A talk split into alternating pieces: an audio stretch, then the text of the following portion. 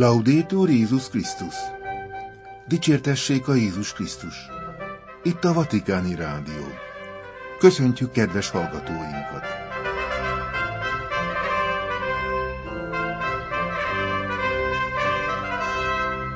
A mikrofonnál Vértesajai László. Hétfői adásunk témái.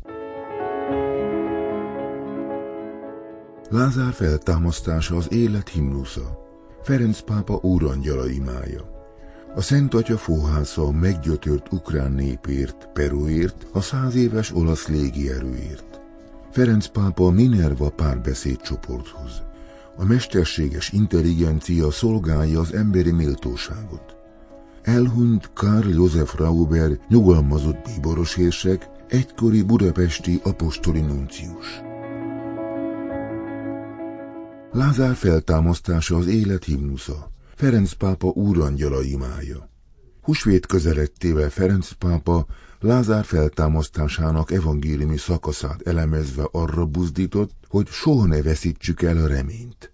Betegség, csalódás, szenvedés, fájdalom, kudarc idején is bízzunk Jézusban, aki mindig mellettünk áll, elkísér és új életre kelt minket.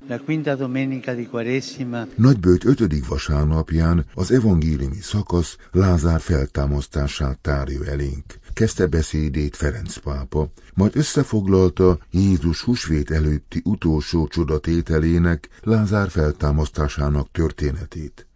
Lázár Jézus kedves barátja, aki tudja, hogy közeleg halála. Jézus útnak indul, de barátja temetése után négy nappal érkezik meg otthonába, amikor már minden remény elveszett.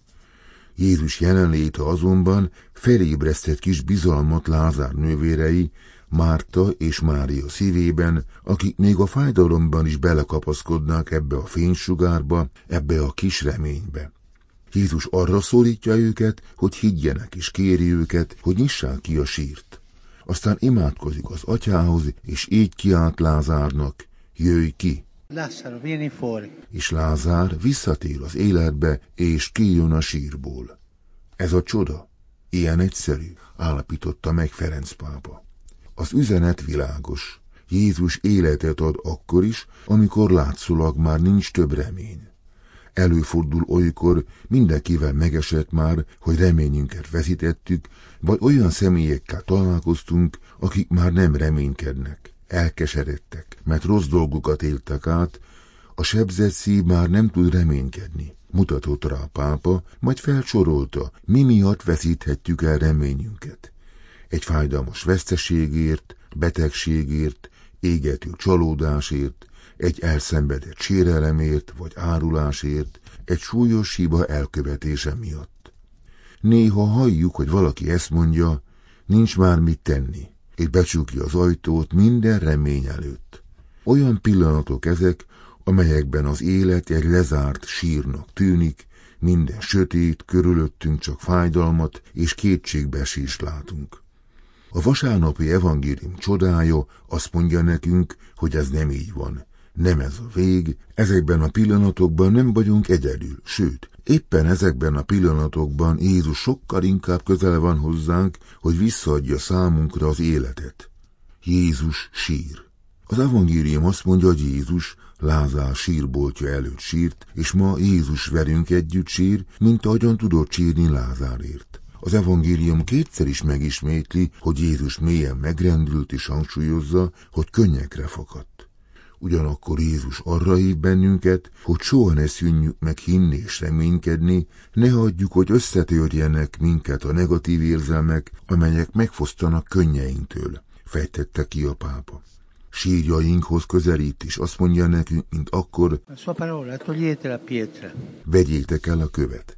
Ezekben a pillanatokban olyan, mintha egy kő lenne bennünk, és az egyetlen, aki el tudja távolítani azt, az Jézus, az ő szavaival. Vegyétek el a követ. Ezt mondja nekünk is Jézus, vegyétek el a követ. A fájdalmat, a tévedéseket, még a kudarcokat cseréltsétek el magatokban egy bezárt, sötét és magányos szobában. Vegyétek el a követ. Öntsetek ki mindent, ami bennetek van, magyarázta az evangéliumi szakasz tanítását Ferenc pápa. Erre válaszolhatnánk azt, hogy szégyenérzet tölt el minket.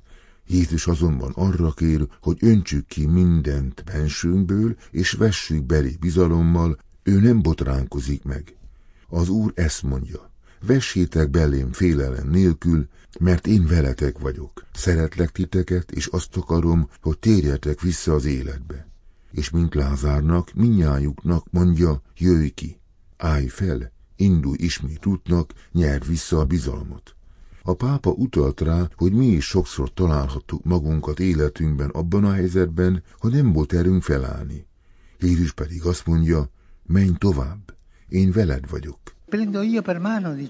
Kézen foglak, mondja Jézus, mint amikor kiskorodban megtanultad megtenni az első lépéseket. Old fel a kötéseidet, amelyek leláncolnak. Ne engedj a pessimizmusnak, amely lehangol, ne engedj a szorongásnak, amely elszigetel, ne engedj a csüggedésnek, rossz tapasztalatok emlékei miatt. Ne engedj a félelemnek, amely megbénít. Jézus ezt mondja nekünk, szabadnak akarlak téged, azt akarom, hogy élj, nem hagylak magadra, és veled vagyok. Minden sötét, de én veled vagyok. Ne hagyd, hogy a fájdalom bebörtönözzön, ne hagyd meghalni a reményt. Fivérem, nővérem, tér vissza az életbe, mondja nekünk Jézus. És hogyan tegyem?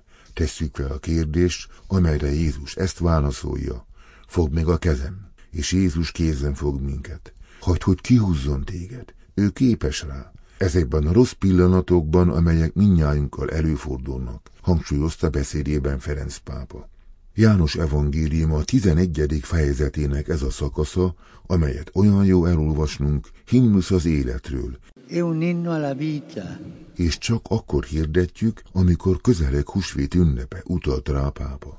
Talán ebben a pillanatban is hordozunk a szívünkben valamilyen súlyt vagy szenvedést, amely úgy tűnik, hogy összetör minket. Valamilyen rossz dolog, egy régi bűn, amelyet nem tudunk magunkból előhozni. Egy fiatalkori tévedés soha nem lehet tudni. Ezeket a rossz dolgokat el kell távolítanunk magunkból. És Jézus mondja, jöjj ki! Akkor elékezett tehát a pillanat, hogy eltávolítsuk a követ, és kilépünk, hogy találkozunk Jézussal, aki közel van. Sikerül-e megnyitni számunkra szívünket, és rábízunk aggodalmainkat? Megtesszük? Ki tudjuk-e nyitni a problémák sírját? Képesek vagyunk-e rá, és tudunk-e küszöbön túlra Jézus világossága felé tekinteni, vagy félünk ettől? És sikerül-e nekünk, mint Isten szeretetének kis tükreinek, szavakkal és életgesztusokkal megvilágítanunk azt a környezetet, amelyben élünk? Tanúságot teszünk-e Jézus reménységéről és öröméről? Mi bűnösök, mindannyian, tette fel a kérdéseket Ferenc pápa, majd néhány szót intézett a gyontatókhoz. Kedves testvéreim, soha ne felejtsétek el, hogy ti is bűnösök vagytok, és nem azért vagytok a gyontatószékben, hogy kínozzatok, hanem hogy megbocsássatok, és hogy megbocsássatok mindent, ahogy az Úr is megbocsát mindent. Végül a pápa a következő fohászról zárta az úrangyala erimátkozása előtt mondott beszédét. Mária, a reménység anyja újítsa meg bennünk annak örömét, hogy nem érezzük magunkat egyedül, és a meghívást, hogy világosságot vigyünk a minket körülvevő sötétségbe. Angelus Nomini.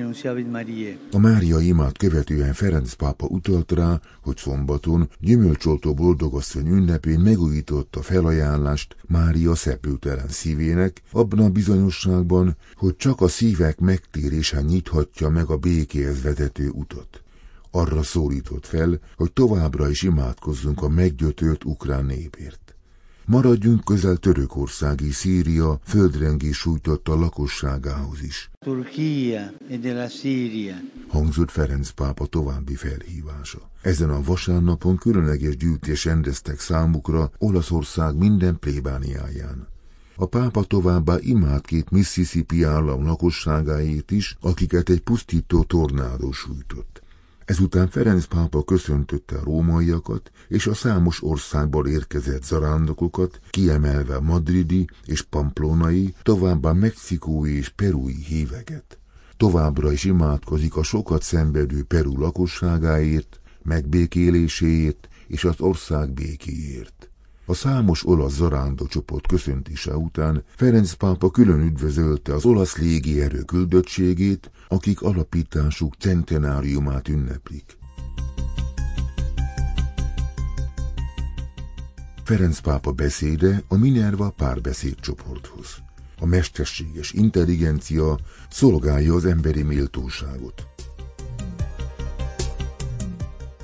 A kultúra és a nevelés dikasztériuma szervezésében tartott Minerva párbeszéd csoport részvevőit fogadta hétfőn délelőtt Ferenc pápa. A mesterséges intelligencia szerepéről célkitűzéseiről és korlátairól tanácskozó 30 fős közösséget fogadva Ferenc pápa az új technológiák pozitív szerepéről szólt, leszögezve, hogy azok feltétlen kritériuma, hogy mindig álljanak az emberi személy méltóságának a szolgálatában. A Minerva párbeszéd csoport évenként szokásos találkozóján a technológia világának szakértői, tudósok, mérnökök, cégvezetők, jogászok és filozófusok folytatnak párbeszédet egymással és az egyház képviselőivel, hogy a digitális technológiák, különösen a mesterséges intelligencia használatának tudatosságát növeljék, mind nagyobb figyelemmel azok társadalmi és kulturális hatásaira, foglalta össze a párbeszéd csoport kezdeményezését Ferenc pápa beszéde kezdetén. Megbecsüléssel szólt a Szent Atya a párbeszéd útjáról, mert jelenlétük a komoly szembesülés lehetőségét biztosítja a technológiák és az alkalmazás erkölcsi oldala között, ami így hozzájárul a béke és az emberi haladás építéséhez is. Az új digitális technológiák is, különösen is a mesterséges intelligencia jótékony hozzájárulás az emberiség jövőjéhez, de ez feltétlenül megkívánja a kutatóktól, hogy etikus e és felelős módon járjanak el. Sokan elkötelezettek annak a biztosításában, hogy a technológia az emberre összpontosítson. A pápa örömének ad hangot, mert egyetértést találtak abban, hogy a fejlődés folyamatai tiszteletben tartják a befogadás, az átlátszóság, a biztonság, a méltányosság és a megbízhatóság értékeit. Mégsem lesz könnyű elérnie célokat, mert a hatalmas technológiai növekedést nem kísérte az emberi személy fejlődése, a felelősség, az értékek és a lelkismeret tekintetében. Ez csak nehezíti a mai világban a politikai rendszerek, kultúrák, hagyományok, filozófiai és etikai felfogások és vallási meggyőződések sokfélesége, a viták mindinkább polarizálódnak a kölcsönös bizalom hiányában. A pápa szerint csak egy átfogó párbeszéd révén az igazság közös keresése hozhat valódi konszenzust az alapvető érték, amelyet el kell ismerni és támogatni kell, az emberi személy méltósága.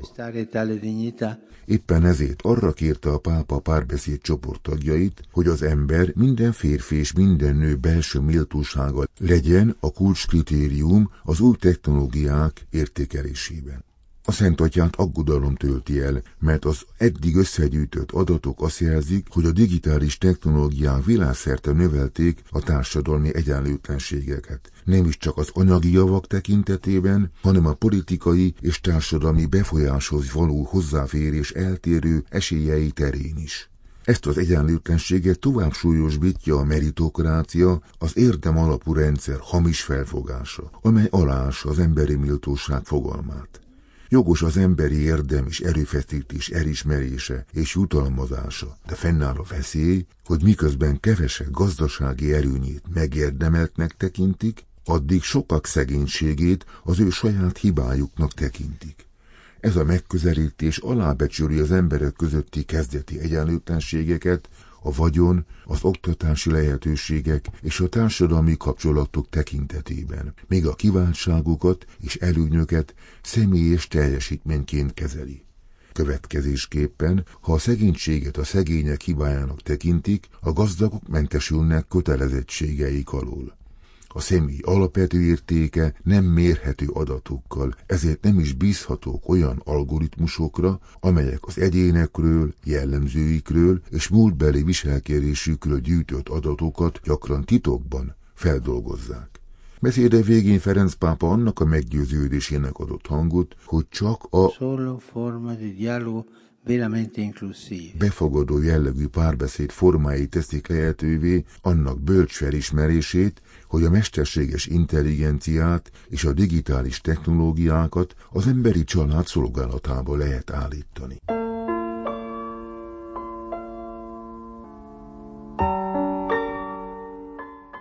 Elhunyt Karl József Rauber nyugalmazott bíboros érsek, egykori budapesti apostoli nuncius.